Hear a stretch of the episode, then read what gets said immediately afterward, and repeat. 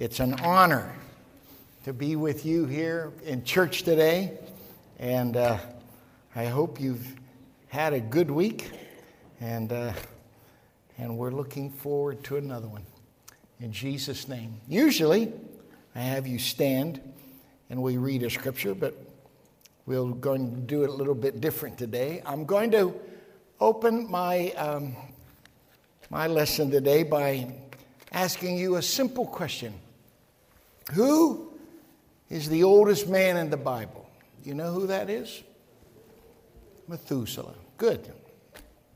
Now, here's my question If Methuselah was the oldest man in the Bible, then how in the world could he ever die before his father died? If Methuselah was the oldest man in the Bible. It was, um, you know, Paul talks about laboring in the word. And if you're a Bible student, you know what that means. There are just times when you just read and read and read, and it just seems like nothing is really showing itself to you. And then you have those wonderful times when, boom, you know, you have great, fruitful times. I had one of these a while ago, and um, it was during this very uh, fruitful study session that I, I really believe I saw something. What it's, it's um, a revelatory insight into the Word, and uh, since then, I have found the, this thing in two other texts. Um, I, I, I didn't read it anywhere, but it proved to me again that the Word, Jesus said, My Word is spirit and life. The Word is a living thing, and uh, it's not of a private interpretation. And so the Lord speaks the same thing to a host of people on a regular basis, and, and that happened to me. But my, my, my discovery started with a, with a serious inquiry into uh, Methuselah. Um, and so, if you're still wondering what the answer to the riddle is, it's not really a riddle. Um, but if you study your Bible, you know that Methuselah's dad was Enoch. And Enoch didn't die. It says in Genesis 5 and 24, and Enoch walked with God, and he was not, for God took him. So, even though Methuselah was the oldest man in the Bible at 969, he died uh, before his dad did because his dad didn't die. And, uh, and even though uh, thinking about this this week, I, I have never heard anyone really preach in depth about Enoch, even though he is without question one of the most interesting people in the Bible. People in the time of Noah were not without witness. They were not, uh, they, they, they, they were not uh, blameless. It says in Matthew 24 and 39, it said, They knew not until the flood came and took them all away so shall also the coming of the Son of Man be. Um, so, what Jesus was saying was, um, you know, his coming should not be a surprise. Um, but it obviously is going to be a surprise to a lot of people. And he used the analogy of the flood. When you study the word, I believe you can prove that there were four generations of preachers and teachers and prophets who warned the people about the flood. This is what it says in Genesis chapter 5, 21 and 22. Enoch lived 60 and 5 years and begat Methuselah. And Enoch walked with God after he begat Methuselah 300 years and begat sons and daughters. This is just one of many verses in the Word that gives us a lesson on the power of new birth. And uh, I, I, I could possibly be putting too much emphasis on it, but I don't think so. Because in type, Enoch walked with God after there was a new birth in his life. Something amazing happened to Enoch when Methuselah was born. I know that because Enoch was given a prophecy of the coming great flood and was told as long as his son was alive, the judgment of the flood would be withheld. The word Methuselah is composed of two root words in the Hebrew language, moth and shalak. Moth is a root word which means death. The second, shalak, means to bring or to send forth. So when you put those two words together, the word, the name Methuselah means his death shall bring. And so when I was saying that, I remember this verse in Genesis 7 and 11. It says, In the 600th year of Noah's life, in the second month, the 17th day of the month, the same day were all the fountains of the great deep broken up and the windows of heaven were opened. I mentioned to you recently when the, when the first lunar landing occurred, they were so excited about picking up rocks. And one of the very first rocks they picked up and brought it back to the earth, and they, they did all their whatever quantitative, qualitative analysis on it. They were stunned to realize that the rock that Armstrong had picked up on the moon came from the earth. Didn't come from the moon. How do you explain that? I think it happened here. I think when the fountains of the deep broke up, it was like a gun that shot things out of this earth. And I think some of them hit the moon.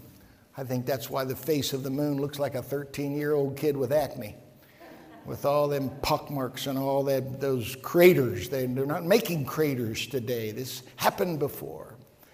But it was a powerful thing when the flood came, and it, it just, it's so specific. 600th year, second month, 17th day. If you've been here for any length of time, you know that I truly believe that every word and every letter in the word is there on purpose. The reason I believe that is because Jesus taught that. In Matthew 5 and 18, he said, Verily I say unto you, till heaven and earth pass, one jot or one tittle shall in no wise pass from the law till all be fulfilled. One scripture says he watches over his word to perform it. Paul seconds this motion with 2 Timothy 3 and 16 when he said, All scripture is given by the inspiration of God, and every, every bit of it is profitable for doctrine, reproof, correction, and instruction. So, why? Why is it so specific? The day, the month, and the year. I'll tell you one explanation for that. According to Genesis chapter 5 and verse 25, Methuselah lived 187 years and begat Lamech. According to Genesis 5 and 28, Lamech lived 182 years and begat a son, which, of course, was Noah. The flood came in the 600th year of Noah's life. So if you add those 600 years with how old his dad was when he was born and how old Methuselah was when Lamech was born 182 plus 187 plus 600 is 969. The year Methuselah died.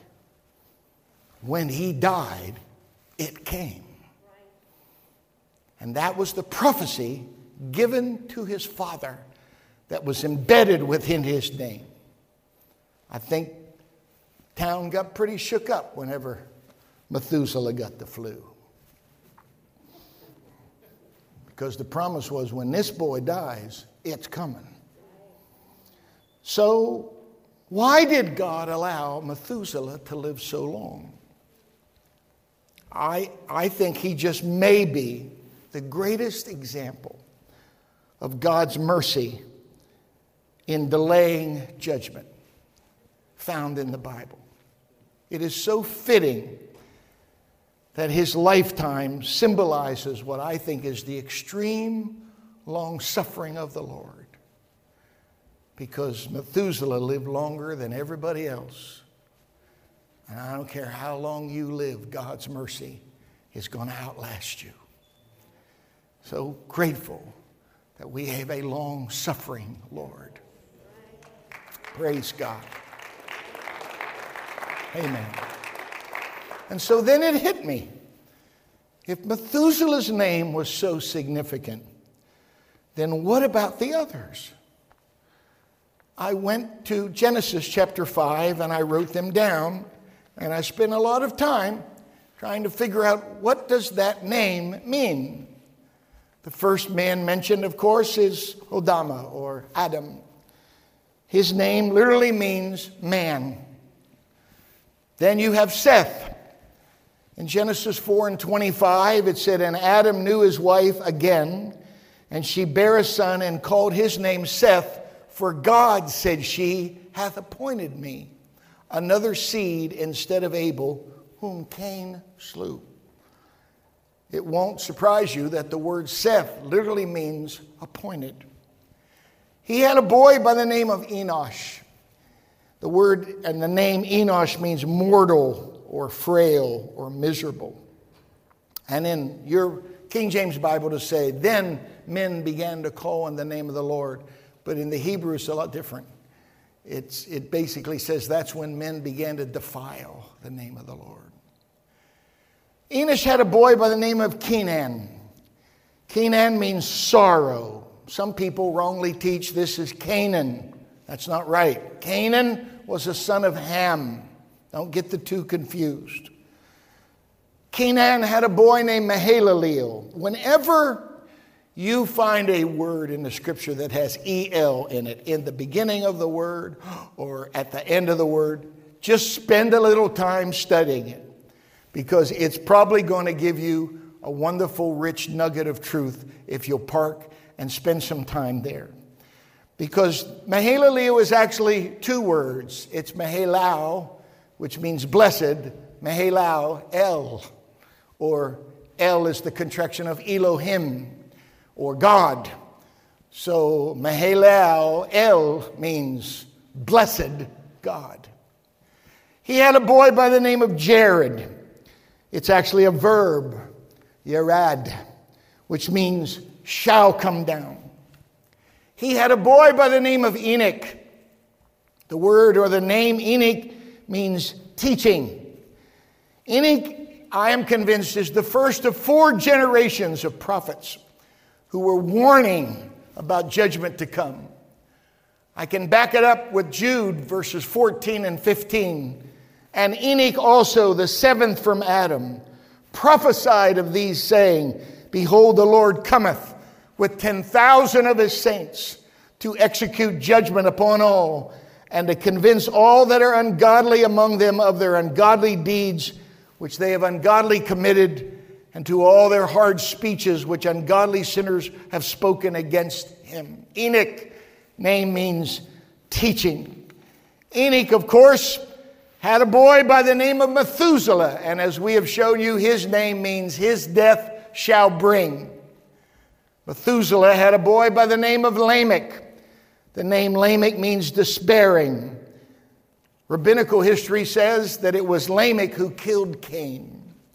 That's probably a stretch, but when you read chapter 4 and verse 23, it says that he slew a man to my wounding and a young man to my hurt. Lamech had a boy by the name of Noah. The name Noah means to bring relief or rest. And then it hit me, and I put them all together, and this is what it says Man is appointed to mortal sorrow, but the blessed God shall come down, teaching that his death shall bring the despairing rest. Hallelujah. It's there. And it is my first example to teach you something we're just going to call hidden in plain sight. There it is God's plan of redemption hidden in a boring genealogy in Genesis that most people never read. Ha! You will never, ever be able to prove to me that a bunch of Jewish Jesus hating rabbis connived to hide a summary of the Christian gospel right in the middle of a genealogy within their venerated Torah. This is the product of supernatural engineering. Something's going on here. Did you hear the song? Breaking something that can't be broken, doing something that cannot be accomplished. Let, let me teach you something I learned while studying the tabernacle of Moses. I, I, I've taught you for years, He made the stars also. Five words in the creative account. And what are you going to do with the book of Exodus, chapter 25 through 40? You have 16 chapters that are devoted to the tabernacle. God gave five words to the stars, 16 chapters to the tabernacle of Moses, just in the book of Exodus. It's a big deal. And it's very clear that the tabernacle was always in the middle of the camp. And camped around the tabernacle. I thought for years it was like spokes of a wheel, but it's not like spokes of a wheel or like points on a clock. But literally, when you read it, there are four cardinal compass points that are used of east, south, west, and north. I, I wish I had time to talk to you about this. Uh, I'll just give it to you very quickly. Daniel chapter 7 and Revelation chapter 4, both Daniel and John mention a beast that had four faces.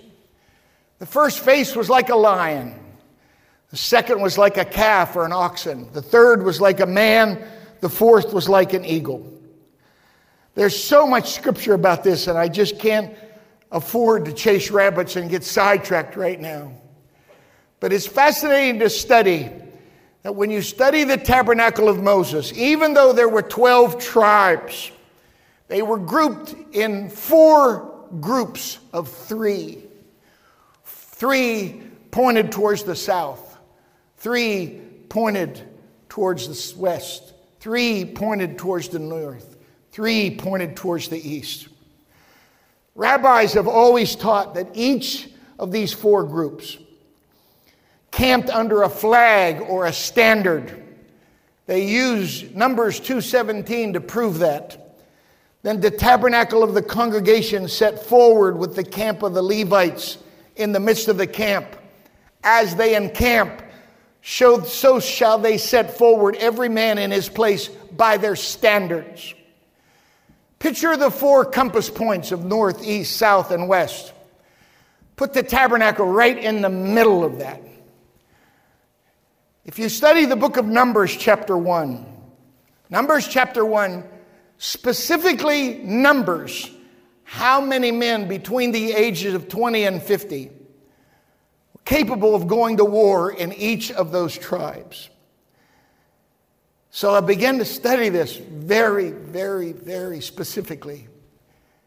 It says that in Numbers chapter 2 and verse 3, on the east side toward the rising of the sun, shall they of the standard of the camp of Judah. Even though there's 12 tribes, remember those 12 tribes are broken down into four groups of three tribes. The three headed towards the east were under the flag of Judah, which interestingly enough, even to this day, has a lion on it. The three tribes headed to the south under the banner of Reuben have an oxen on their flag. The three tribes pointed towards the west that were known as the banner of Ephraim have that of a man. And the three tribes, tribes pointed towards the north, known as the tribe of Dan, have an eagle on their standard or on their flag. so I started reading Numbers chapter 1, and I added up how many, how many soldiers were in Judah's three tribes. And uh, I found something pretty amazing 186,400.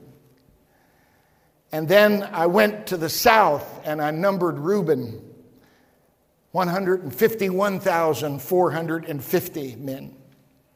Then I went to the west and I numbered Ephraim 108,100. And then I went to the north and I numbered Dan 157,600.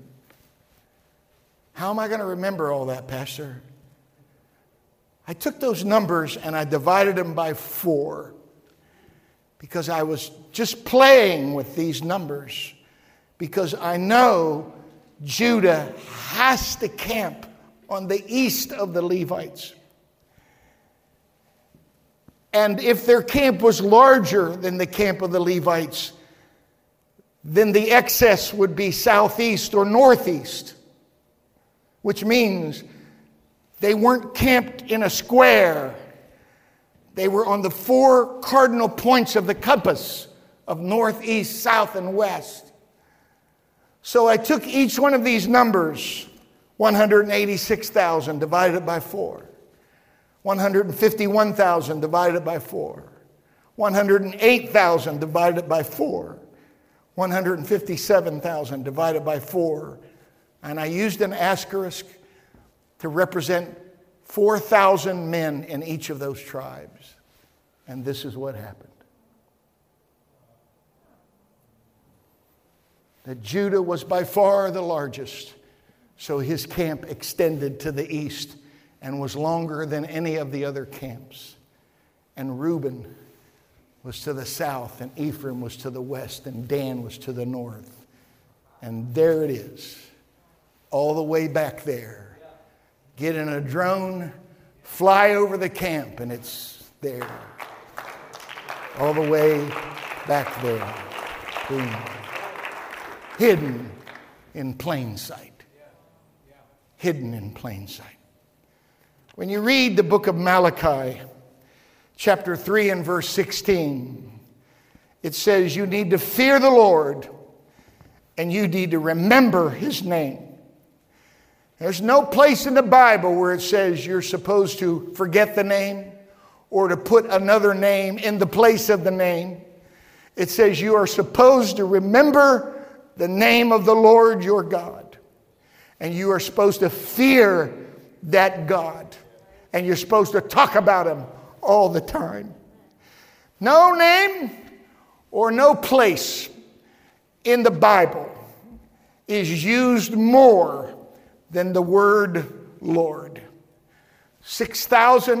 6,782 times in the Bible, the word Lord is used. But it might surprise you to understand that the title of Lord is not Lord. Lord is from the Hebrew. Hebrew alphabet's got 22 pictographs in it.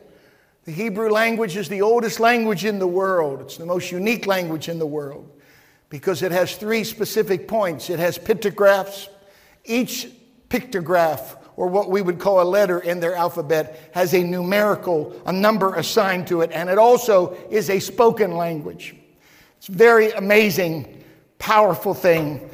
We, of course, read from the left to the right, but Hebrew is always done from the right to the left. This is what Lord looks like in the Hebrew language. Yod, He, Vov, He. This is what it looks like right here. If you, if you would do this in the street language, you got to understand that this, that this very, this very first pictograph, it depicts a hand that is accomplishing something great because the word Lord literally means something great is coming. Something mighty is coming. And so, in simple Hebrew street writing, it looks like that.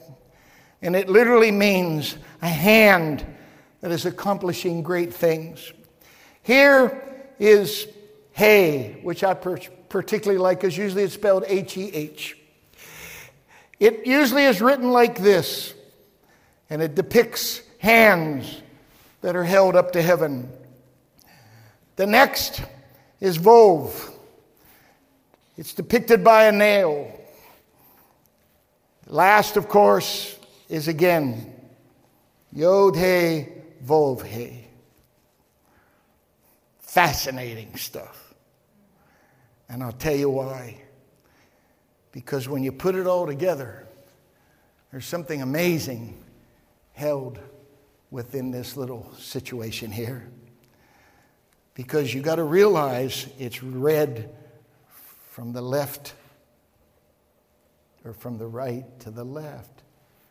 And so, hand, this means behold or reveal. Nail, reveal or behold. Behold the hand. Behold the nail. It's there, right in that word. Yeshua HaMashiach, Jesus, the Christ. It's hidden in plain sight. The perfect message of redemption is the Lord lifted up on a cross secured with an iron.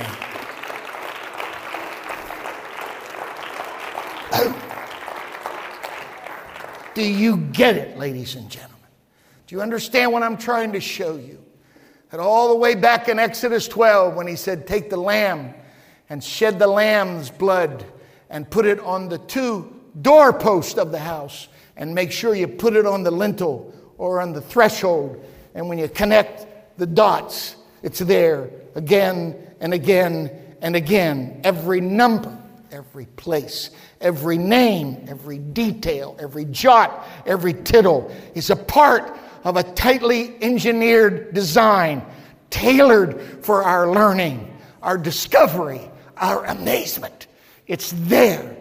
It said that kings can hide things, but it's our honor to be able to search them out. Jesus said it very clearly ask, and it's a present progressive verb. It means ask and keep on asking, seek and keep on looking, knock and keep on knocking. But he did not say that it's going to be a fruitless, endless quest, that you're going to keep asking and never get an answer, that you're going to keep looking and never discover. You're going to knock and it's never going to. That's not what he said. He said, if you keep asking, I will answer. If you keep looking, you will discover. I'll show it to you. If you keep on knocking, that door is going to be opened. The Bible said he can open a door, and when he does, nobody can shut it.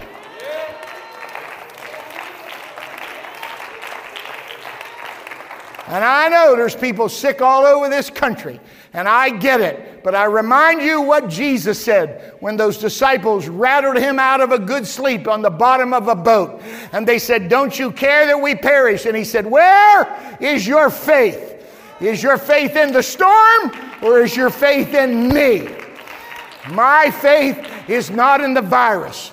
My faith is in the victorious King that we are serving right now. Will you stand with me?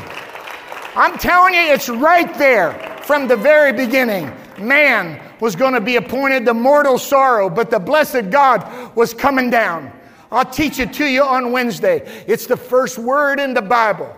Bereshit is the Hebrew word, but the very first letter in Bereshit literally is a blueprint of a building. But the very next letter is someone's coming out of that building.